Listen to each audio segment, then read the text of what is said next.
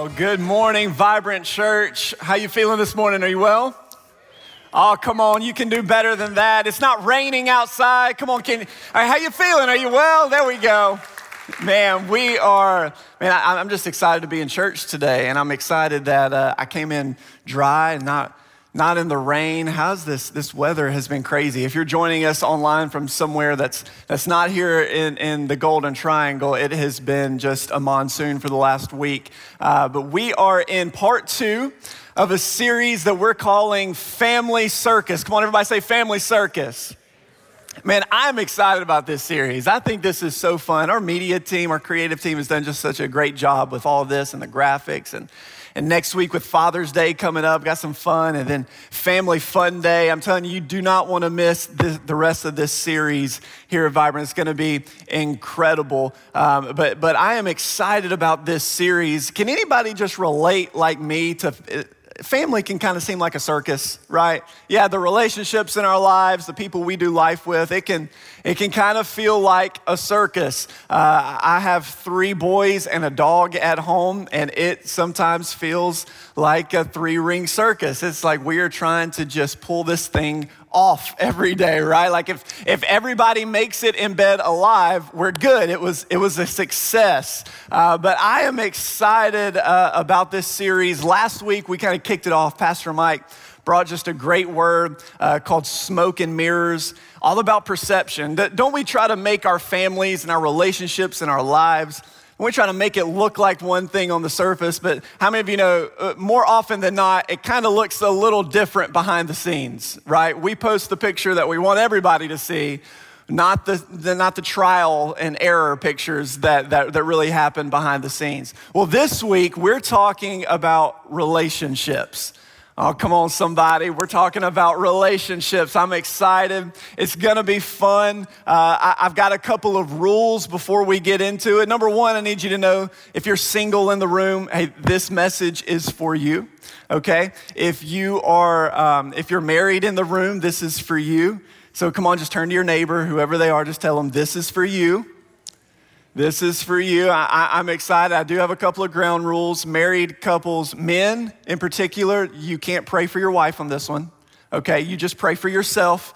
Don't pray that God will speak to your wife in this. You pray for yourself. Ladies in the room, can you just holster the elbows, okay? Let's put them in the holster for the service. No, it's going to be great. Hey, single people. Where's all the single folks in the room? Come on, be proud. Raise it high. Come on, keep it up. Everybody look around. This is what you're working with. Come on, if you need to move, you can move now, all right? It's okay. You find you somebody. I'm trying to help you out, okay? We're talking relationships. I'm excited. You know, from the beginning of time, God looked at his creation. I mean, you know the creation story. Come on, he created the sun and the moon and the stars. He said, it's good, right? He created land and the water and seas, and he said, what? It is good. Yeah, that's where your participation could come in. He created animals. He created all of those things, plants, and he said it is good. Come on. He created Adam. He created man, and he said it is very good. But then he looked at Adam. He looked at all of his creation, and he looked at man all by himself, and he said it is not good that man be alone. Now, this is the first time that God looks at his creation and says something is not good. This is before sin. This is before the serpent and before the fruit and all of that, before the fall. He looks at man all by himself. He says it is not good that man is alone. Now, this is not a scripture about marriage. This is a scripture about life, that it is not good for you and I to be alone. So God, he created everything, and he said, it is not good for you to be alone. Our God is a triune God, right? He's Father, Son, and Holy Spirit. And in his identity is perfect unity and community, and he wants the same thing for his creation.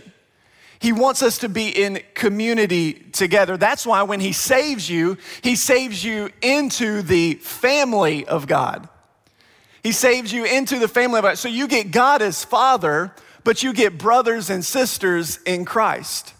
This is important. God really cares about relationships. And in fact, did you know that Jesus in the Bible, when he was walking on the earth, he actually prayed for you today? Did you know that? That in the Bible, there's this scripture of Jesus praying for you. I'll show you. It's found in John chapter 17, verse 20, says this: I'm praying not only for these disciples, but also for all who will ever believe in me through their message. That's you and I. He's praying for us right now. Here's what he prays. He says, I pray that they will all be, say it with me, one. Just as you and I are one, as you are in me, Father, and I am in you, and may they be in us so that the world will believe you sent me. You see, Jesus has always intended us to do life together. He wants us to be one. He wants us to be unified. He cares about relationships. When Jesus prays for you, he's praying for your relationships. Come on, turn to your neighbor and say, we need each other. Oh, come on, you can do better than that, because some of you looked at your spouse and you were like, ugh, I guess we gotta have each other. Now, come on, look at the other neighbor and say, we need each other. It's not good for you to be alone. And quite frankly, you can't do this thing called life on your own. You just can't do it. You can't do it. You and I are currently moving at the speed of our relationships. Yeah. You and I are currently moving at the speed of our relationships. You've heard it said like this: show me your friends and I'll show you your future. If you want to know what your future is going to look like in the next 5 years, just look at the five closest people in your life. That's where you're heading. That's where you're heading. And here's the thing. It's important, the relationships that we have, because if you hang around the wrong people, you're going to end up in the wrong place. You're going to go the wrong direction. You're going to end up in a place you never intended to be. That's why the Apostle Paul said that even bad company corrupts good morals, right? So the people in my life, the people I'm doing life with, I need to make sure that they have the same values, that they have the same goals, that they're moving in the same direction as I am. Now, keep in mind, I need people in my life that don't know Jesus. Amen? I need people in my life that I'm being salt and light to, but my closest friends, my closest circle, they need to be heading in the same direction that I am. So if relationships are this important to God and this important for my life, it's determining my future, then I better make sure that my relationships are healthy, amen? Yeah, I gotta make sure that I've got some healthy relationships that honor God. And I better learn how to approach relationships in a healthy way. So that's what we're talking about today. We're talking about healthy relationships, and we're calling this message the juggling act. The juggling act. So Pastor Mike talked about smoke and mirrors last week, and he did a magic trick. How many of you saw the magic trick last week? Yeah, it blew everybody's mind. Well, I pulled the juggling act, which means I guess I have to juggle, right? So I ordered these. But I'm not gonna juggle these. I'm not gonna juggle. Guys, will you bring the chainsaws out? I'm just kidding. You have lost your mind. You think that's about to happen. No, we're talking about the juggling act. So I'm gonna attempt this. This is why I have to wear the Britney Spears mic. I hate this thing, but I'm wearing it, right? And I'm gonna attempt to juggle. So are you ready? You think we can do this? Okay, here we go. A lot of pressure. Oh. Yeah. All right. Thank you. Stop. Don't stop. Don't stop. I'm just kidding. Don't. So, juggling. You know, there's an order to this thing, right? There's an order to juggling. Like the order in which I throw the object, it matters. I can't just throw them all at once. I can't throw two up and one. The order matters, right? It's 1, 2, and 3, and I'm only juggling one at a time. So the order matters, and here's what I would suggest to you in our approach to relationships and the people in our life, the friendships in our life, our spouse, our parents, our kids, the relationships in our life, there's an order to them. There is an order to healthy relationships. So I want us to go to Matthew chapter 22, if you have your Bibles. Grab them. This is going to be our key text for the day. Matthew chapter 22, we're going to start reading in verse 36. Don't worry if you didn't bring your Bible. We've got it up on the screen here. It says this, "Teacher, which is the great commandment in the law?" Well, Jesus answered him. He said to him, "You shall love the Lord your God with all your heart, with all your soul, and with all your mind. This is the first and great commandment. And the second is like it, or the second is just as important. You shall love your neighbor as yourself. On these two commandments hang all the law and the prophets." So Jesus is talking about a love for God, a love for self, and a love for others. And he says that every scripture, every promise in scripture, every command in scripture, every command that Moses gave, every command that Jesus gave, it all hangs on this idea, on this one idea. And if I get this wrong, well, I get the Bible wrong. If the whole Bible hangs on this thought, then I better get this thing right. If you separate love from the scripture, well, come on, you've got the wrong scripture. If you separate love from it, then that's where manipulation comes from. Come on, that's where violence in the name of religion comes from. Like, if you separate love from the scripture, you're gonna get this thing wrong. So the key to healthy relationships, come on, anybody want healthy relationships in their life? Come on, some of you put the fun in dysfunctional relationships. You're like, I get it. So if we want healthy relationships in our lives, there's one key to it. Are you ready? This is it. I'm about to change your life right here. This is the answer. Here it is. You first have to get healthy. If you want healthy relationships in your life, you first have to get healthy. So what does this look like? What does this mean? Well, it means that maybe your wife isn't the problem. Hello. It means that your husband may not be the issue. Come on, it may mean that your parents aren't the problem. Come on, it may be that the church isn't the issue. Come on, somebody. Pastor, I love this church.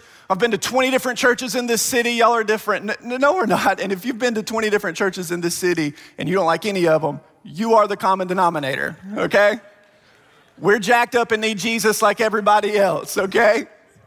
Come on, so what this means is from this place of spiritual, emotional, mental health, I can then begin to form healthy relationships. How do I know that? Well, Matthew chapter 12, verse 35 says this, "A good man out of the good treasure of his heart will bring forth good things. The evil man out of the evil treasure of his heart will bring forth evil things." So what comes in will come out, right? I've heard it say like this, you feel today like what you ate yesterday. Come on, anybody who's ever had a hangover can attest to that, all right? I don't know if you can you admit to having a hangover in church? I don't know, is that too real for some people? I don't know, come on, somebody. You're not drunk anymore, but you're feeling the effects of what you put in your body yesterday. Like that double-double at 11 p.m. felt good in the moment, come on. But at 6 a.m. the next morning, you're like, is this COVID? No, you feel today what you ate yesterday. Come on, I'm not talking about food, but the good man out of the good treasure of his heart is gonna bring forth good things. So my inner life is determining my outer life. Come on, my inner life is dictating my relationships. I wanna say it like this, I'm more responsible for my relationships than I wanna take responsibility for. Because I wanna blame it on everybody else, right? Come on, so if my inner life is dictating my outer life, the truth is the good man out of the good treasure of his heart is gonna bring forth good things. Now, does this guarantee that if you get healthy, then all of your relationships are gonna be perfect? No, because I'm messed up, you're messed up, we're gonna have issues. Jesus never promised us a problem-free life, but if I can get this vertical thing right, and I can get this inner relationship with myself right, say, Trey, you have a relationship with yourself? Yeah, and so do you. Come on, that's why you talk to yourself in the mirror sometimes. That's why you cuss at yourself sometimes, right? So if I can get this vertical thing right and this inner thing healthy, it will immediately affect my horizontal relationships. Are you tracking with me? Okay, so this is important. This is the order of relationships. So let's look at it. What is the order? Well, Jesus told us, number one, it's love God. Love God. Love the Lord your God with all your heart, soul, mind, and strength. Your love for God is the number one key to healthy relationships. Yeah. So the more I love Jesus, the more I'll be able to love my neighbor. Period. It's actually the thing that God wants to use to empower you. My love for God, he wants to use that to empower you. So the more I love Jesus, it shows up in my relationship. So let me talk to married couples for a second, all the married couples in the room. God is not jealous of your love for your spouse or for your kids. I've actually heard it said like this in church circles recently that, people are putting their family before God and they're putting their marriage before God. Like that makes no sense. That's impossible. The more I love Jesus, it's going to show up. The first place it's going to show up is in my relationships with my wife and my kids. Well, that's why my wife can tell. She can attest to this right now. She's about to shout me down. That's why she can tell when I haven't been spending time with Jesus like I should. She's like, "You're a jerk. You need to go. You need to go pray. You need some more Jesus," right? So God wants to empower my love for my wife and my kids. So when I say I love God, when I say you should love God, I think what some of us may think in our minds is maybe kind of how, maybe you process it like this. Like, yeah, I'm glad you're saying that, Trey. I need to love God more. Like, I just love God more. Like, it's June. I made a New Year's resolution to spend like 6 hours in prayer every day. And I haven't met that goal. So I need to get back to it. I just need to love God more. Like, let's just love God more, man. Come on, let's just love God more, right? It's like, chill out, okay? Or maybe you grew up in a church like this. It was just like, we need to love God. Like, you don't love God enough. You need to love God more. And how many of you are like me? Well, I'm here. Like, I think I love God. Like, you took my tithe. Like, I think, like, you gotta love God more. We're going on a fast. Right? Relax. Let me put it to you this way. How do you love God? What do I mean when I say love God? You don't love God by trying. Did you hear me? You don't love God by trying. You love God, here's how you do it. You love God by accepting how much God loves you. True love starts with acceptance.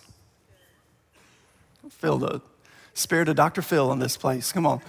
True love starts with acceptance. You got to know that God loves you. Here it is. You say, Trey, give me a proof text for it. 1 John 4:19. We love, come on, we love God. We love our neighbor. We love ourselves. Our capacity to love is based on the fact that he first loved us. My capacity to love is limited by the revelation of how much God loves me. So I can only love on any level that I understand he loves me. So catch this. So I'm not spending my life trying to earn his love. That's a terrible place to live. I'm not spending my life trying to earn something from God. By the way, if you spend your life trying to earn something from God, you'll make others earn something from you. Yeah.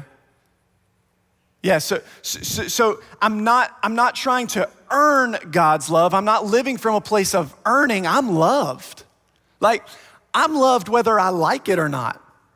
I'm loved. Look at Ephesians chapter 3, verse 16. It says this, I pray that from his glorious, unlimited resources, he will empower you. Remember, I told you he's trying to empower you with inner strength through his Spirit.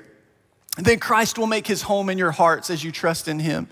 Your roots will grow down into God's love and keep you strong. And you may have the power to understand, as all God's people should, how wide, how long, how high, how deep his love is. May you experience the love of Christ. I love that.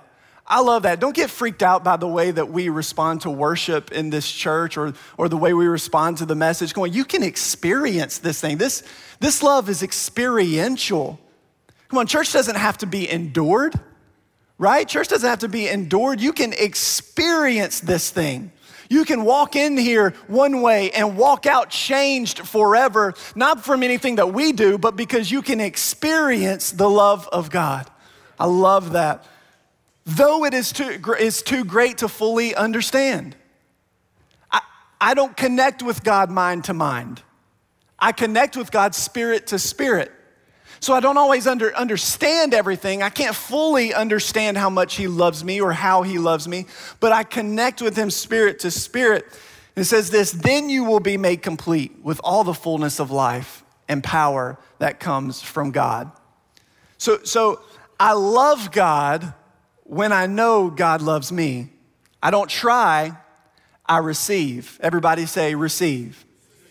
Okay, so what does it look like? What does it look like when I love God? Is it okay? Can I teach a little bit? Is this okay? Can we walk through this together? We're gonna teach a little bit. So what does it look like when I love God? You know, I'm secure in his love for me. What does it look like? Well, I think it looks like John 14:15. If you love me, you will keep my commandments. Whoa. I mean, well, like, that seems like a lot. Like, there's like thousands of pages in this thing. Like that seems pretty steep. Let me tell you what Jesus is not saying, okay? Jesus is not saying here that if you love me, you'll perfectly obey the scripture all the time. It's not what he's saying. In fact, he's not even saying that if you love me, you'll obey the 613 laws of Moses. Well, if he had meant that, he'd have said, if you love me, you'll obey Moses. So what is he saying?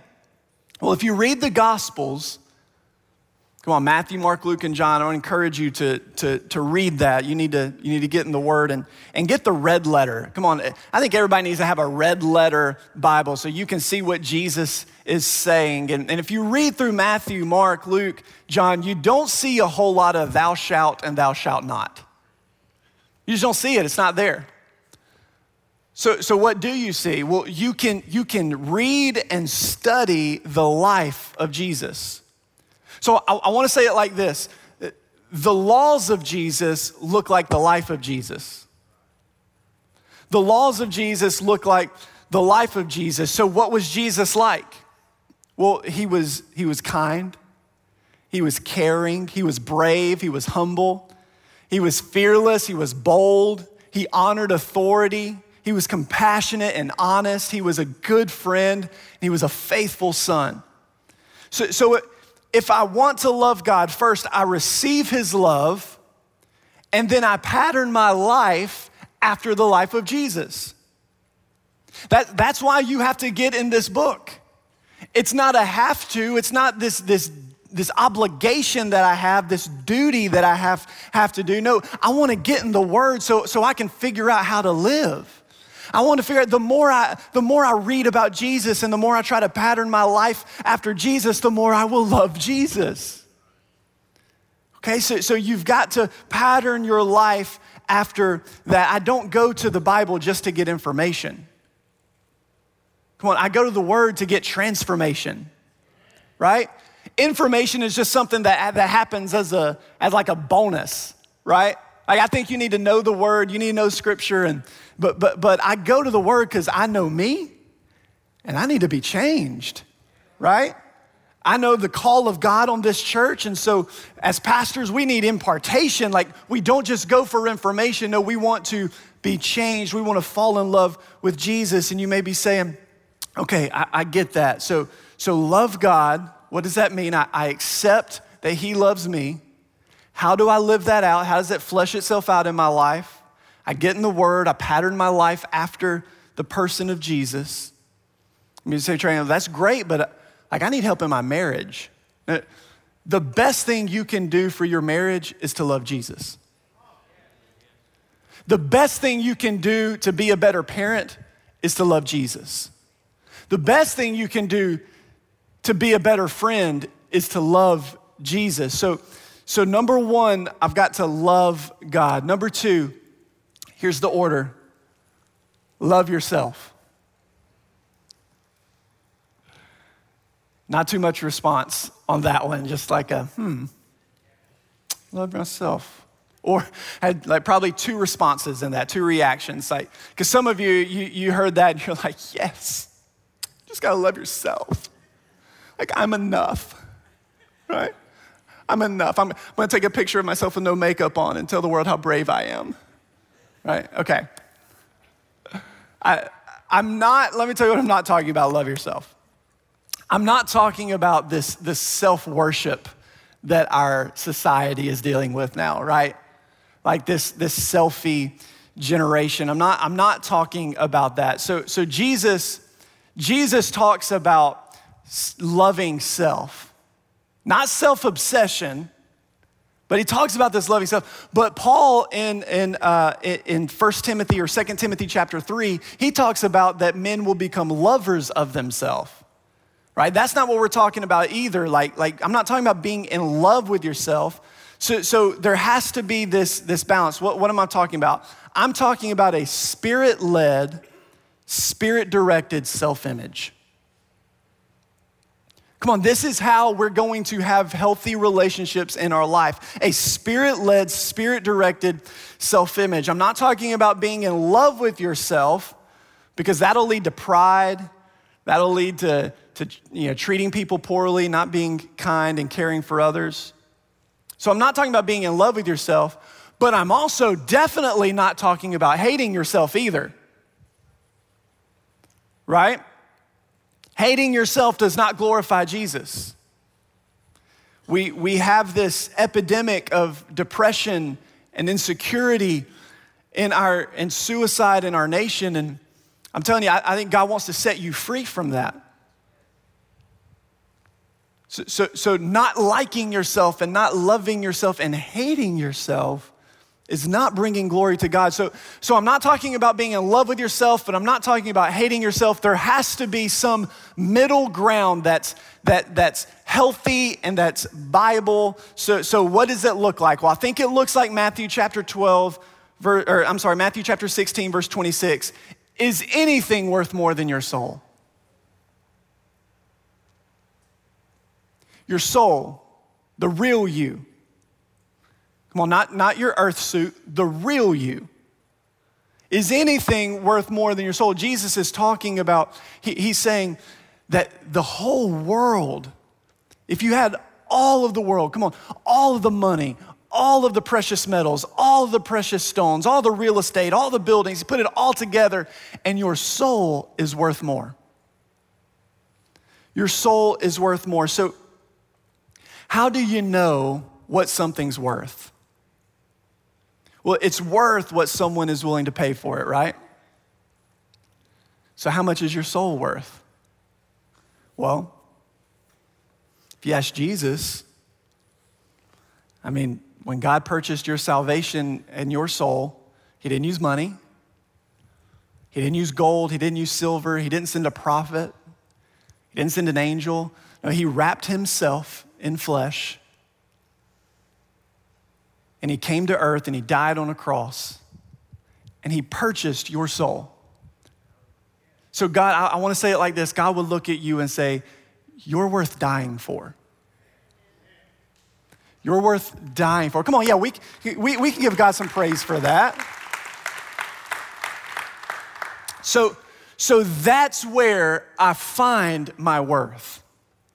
That's where I find my self-image. That's where I find my confidence in myself. It's what God has put inside of me and what God thinks about me. And this is good news Because in a world that's constantly changing and it's up and it's down and it's good and it's bad, there is this constant, deep-rooted, never-changing confidence that I am loved and I am valuable to God. So I like affirmation, but I don't need affirmation because I know who I am in Jesus. This is a spirit-led self-image. So from this place, your relationships will totally move in the right direction when you know how much you're valued by God. Because you're no longer dependent on one person's approval of you. So what does this look like? How does this play itself out in my life? This is what loving myself means. Here's 1 Corinthians 6:19 says this. Do you not know that your bodies are temples of the Holy Spirit who is in you, whom you have received from God? You are not your own. Okay, now this is different. This is different than this American, self-love type of mentality, right? I'm just gonna do me. Don't tell me what to do. I'm my own person. My body's my own. I'm just gonna do me. Well, no, if you're a Christian, technically it's not. And even if you're not a Christian in the room, I would argue that, Colossians 1 says that your body's still not your own. It's the devil's. Hello.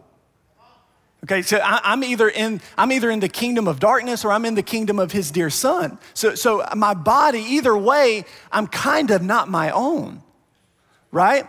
This isn't about, I don't just do what I want to do. Come on, Jesus bought me. I belong to another. I don't do what I want to do. I do what God wants me to do. I don't judge what is good. God judges what is good, tells me what is good, then his judgment becomes my judgment, right? I know this is crazy. I know it's 2021 and we don't talk like this anymore and nobody wants to hear this, but it's the truth. God's word is my source, not my feelings, not my intuition, not the voice in my head that I'm saying is the Holy Spirit. No, this is the voice of the Holy Spirit. So I'm not my own property. It says, if you'll throw that verse back up there, please. It says that you were bought at a price. You were actually bought with the precious blood of Jesus. So this is what real self-love looks like. Look at it. Honor God with your bodies. Loving myself looks like a life of honor. It looks like a life of honoring my God. So if I really believe my worth to God, it will immediately define my relationships.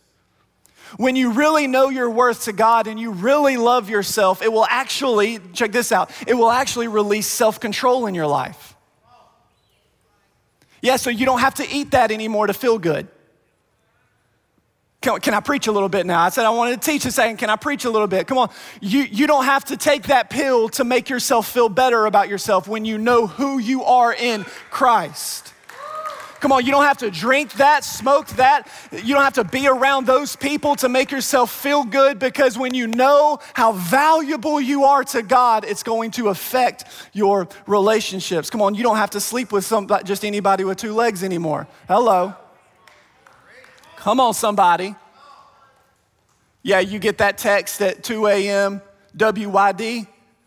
Yeah, I would say you don't even respond, but if you are, I'd say just block. But if you are gonna respond when you get that message, WYD, what you doing? You say, I'm reading my Bible, praying in tongues. What are you doing?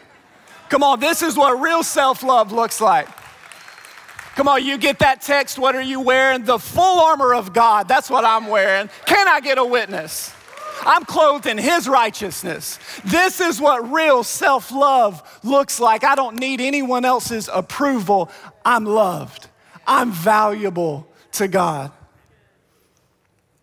So when you really believe this, when you know who you are in Christ, when you love God and you know he loves you, I'm able to honor God with my whole life, my heart, soul, mind, strength, your mind, the inner version of yourself, the inner dialogue you're having with yourself. It begins to change when you love God and you know how valuable you are to him. And that takes us to point number 3.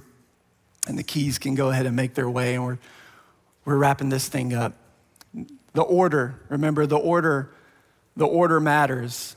Number 1, love God. Number 2, love yourself. And number 3, love others. Because here's the reality. If you're all that and a bag of chips, and you are, then so are they. Yeah. I know you know you're awesome. We talked about that. You're awesome. But so are they. So not only do I love myself enough, but I love them enough not to objectify them, not to devalue them, not to show violence toward them, because they're made in the image of God. And I better not touch God's anointed. See, some of you grew up in church, you heard that scripture, not to touch God's anointed. You thought that was only for preachers. No, that's for the body of Christ. I better not touch God's anointed. So if I can get this vertical thing healthy, I can get this inward thing healthy, it will absolutely show up in my horizontal relationships. Love your neighbor. Let me remind you, love is not a feeling. Love's not an emotion. It's not something you fall in and out of. Love is a daily decision. All right, let me give you this stuff. This isn't in your notes, but grab your pen. I want you to write this in your notes because I think you need this. This is what love is. Love is a daily decision to honor and celebrate who a person is, created in the image of God. That's what love is. I'm gonna decide daily to honor and celebrate you because you are made in the image of God. And this is challenging. This is hard. By the way, this isn't just hard in our generation. This was hard at the beginning because as soon as Jesus said this, love your neighbor as yourself, the guy's like, whoa. Like, who's my neighbor? Because I don't know that I want to love everybody, right? His answer, Jesus' response. He gives the story of the Good Samaritan. So what was the definition of neighbor? Basically, the person that doesn't look like you, doesn't talk like you, doesn't vote like you. Your neighbor is your opposite. That's your neighbor. And you have to learn to love your neighbor because y'all, there's gonna be times, when your spouse is your neighbor. Come on, there's times when everything is great and everything's good and it's on fire and it's amazing, but then there's times where it's cold.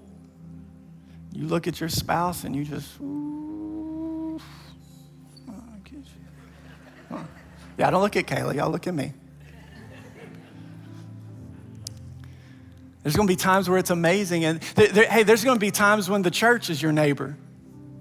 You know, there's times where this place is amazing. This is Bethel, the house of God. This is where angels ascend and descend. And then there's times where it just feels like, you know, I don't know, I just didn't feel it today. Like worship seemed off and Trey just seemed like he was staring at me the whole time, and my kid bit some kid, and some kid bit my kid bit himself. There's just times where it just feels like this is hard, this is friction, this doesn't work.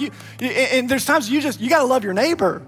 You just gotta decide, you just gotta choose, hey, I'm gonna come back, and and I'm not gonna give up, and I'm gonna keep loving, and I'm gonna keep giving grace, and I'm gonna keep extending grace, and I'm just gonna love. Well, there's times you gotta love your neighbor. So what does this look like? I'm on 1 Corinthians 13. Love is patient. By the way, some of you have only ever heard this at weddings, but I'm telling you, Paul was not writing this like, shout out to all the weddings. No. He said, love is patient. Love is kind. Love is not jealous or boastful or proud or rude. Don't be rude. Like just, there's some of you just rude. Just don't be rude, right? It does not demand its own way. It's not irritable. Ugh.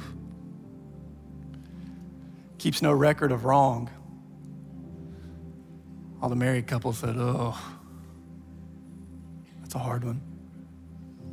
It does not rejoice about injustice, but rejoices whenever the truth wins out. I want you to win. I don't want you to lose. We may not be BFFs, but I don't want you to lose. I want you to win. That's a hard one for me. I'm not sure that I completely believe that yet. Oh, that's too real? I'm sorry. Love never gives up. Never gives up. Never loses faith. It's always hopeful and endures through every circumstance. So with every head bowed, every eye closed.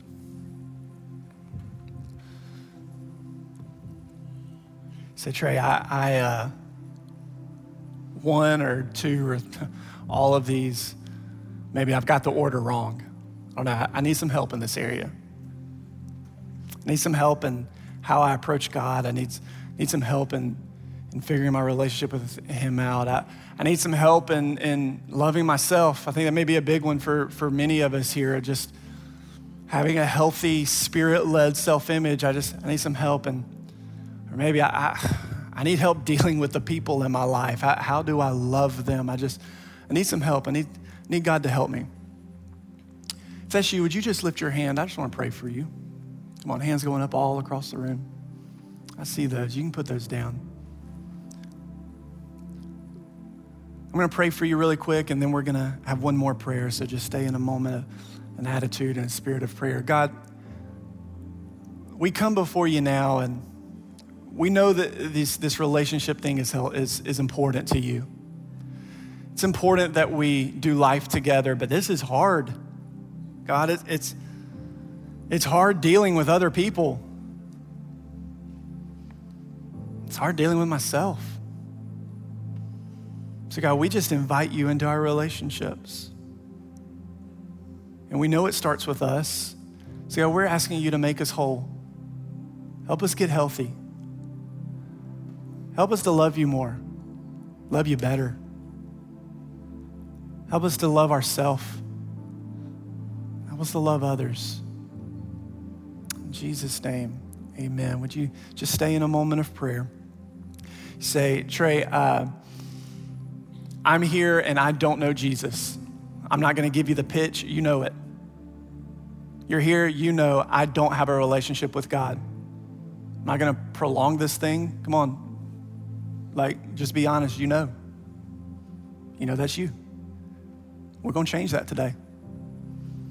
So with no one looking around, if you say, that's me, I need to know Jesus today. I wanna give him my life. I wanna start this thing right. I wanna make this better. I want you to lift your hand right now. When I see that hand, that's amazing. Okay, you can put those down. So here's what I want us to do as a church. We're gonna pray together. If you raise your hand, I want you to pray this. Even if you didn't raise your hand, it's okay. You can pray this as well. Jesus knows what's in your heart. So church family, pray this, repeat after me. Dear Jesus, thank you for loving me, even when I didn't love you. Thank you for forgiving me when I didn't deserve it. I give you my heart. I give you my life. Teach me to live for you.